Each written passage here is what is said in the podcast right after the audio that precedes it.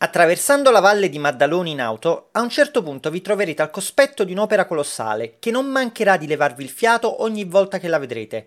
L'acquedotto Carolino. Vi ricordate? Vi ho parlato della Reggia di Caserta nel podcast su Decimo Scalo. All'epoca, quando Carlo di Borbone volle il palazzo, non rinunciò a niente. La parte più spettacolare del complesso sono quelle che vengono chiamate le Reali Delizie, un parco con un meraviglioso giardino all'inglese con al centro un'enorme vasca d'acqua.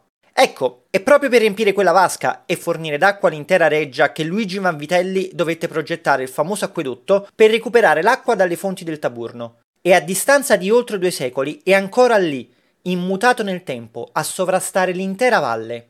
Questa è la strada che vi porterà verso i due luoghi di cui vi voglio parlare in questa occasione, entrambi segnalati nella lista dei borghi più belli d'Italia. Il primo è forse il più famoso tra i due, Sant'Agata dei Goti, la riconoscete immediatamente per il suo ingresso al centro storico, che si raggiunge tramite un ponte che si affaccia su una terrazza di tufo. Qui vedrete la classica immagine da cartolina di palazzi storici costruiti a ridosso del bordo, che sembra quasi che stiano per cadere nel precipizio sottostante, se non fosse che dall'altro lato, da sotto, cresce tutta la boscaglia che sembra che voglia reggere i palazzi per impedir loro di cadere. Un giro a Sant'Agata dei Goti vi porterà via solo poche ore. Una passeggiata tra i vicoli, le chiese e le vecchie dimore feudali. Ci sta anche un pranzetto, si mangia bene. Dopo rimettetevi in auto e partite alla volta del secondo borgo, Monte Sarchio. Anche questo lo riconoscerete subito, perché si arrampica su una collina che è sormontata da una torre medievale ed in questa torre è ospitato il Museo Archeologico Nazionale del Sagno, Qui potrete imparare la storia delle antiche città sannitiche di Saticula, che è appunto l'odierna Sant'Agata dei Goti, e quella di Gaudium,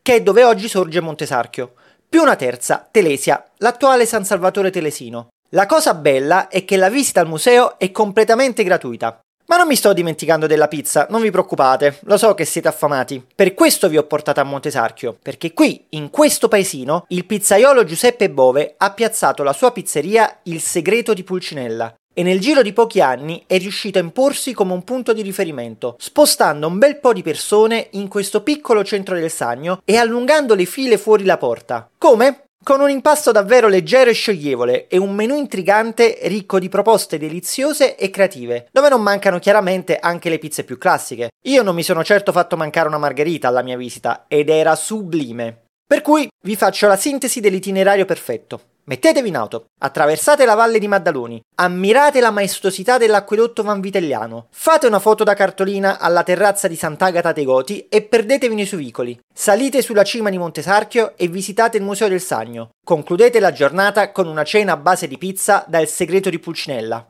Mi ringrazierete poi.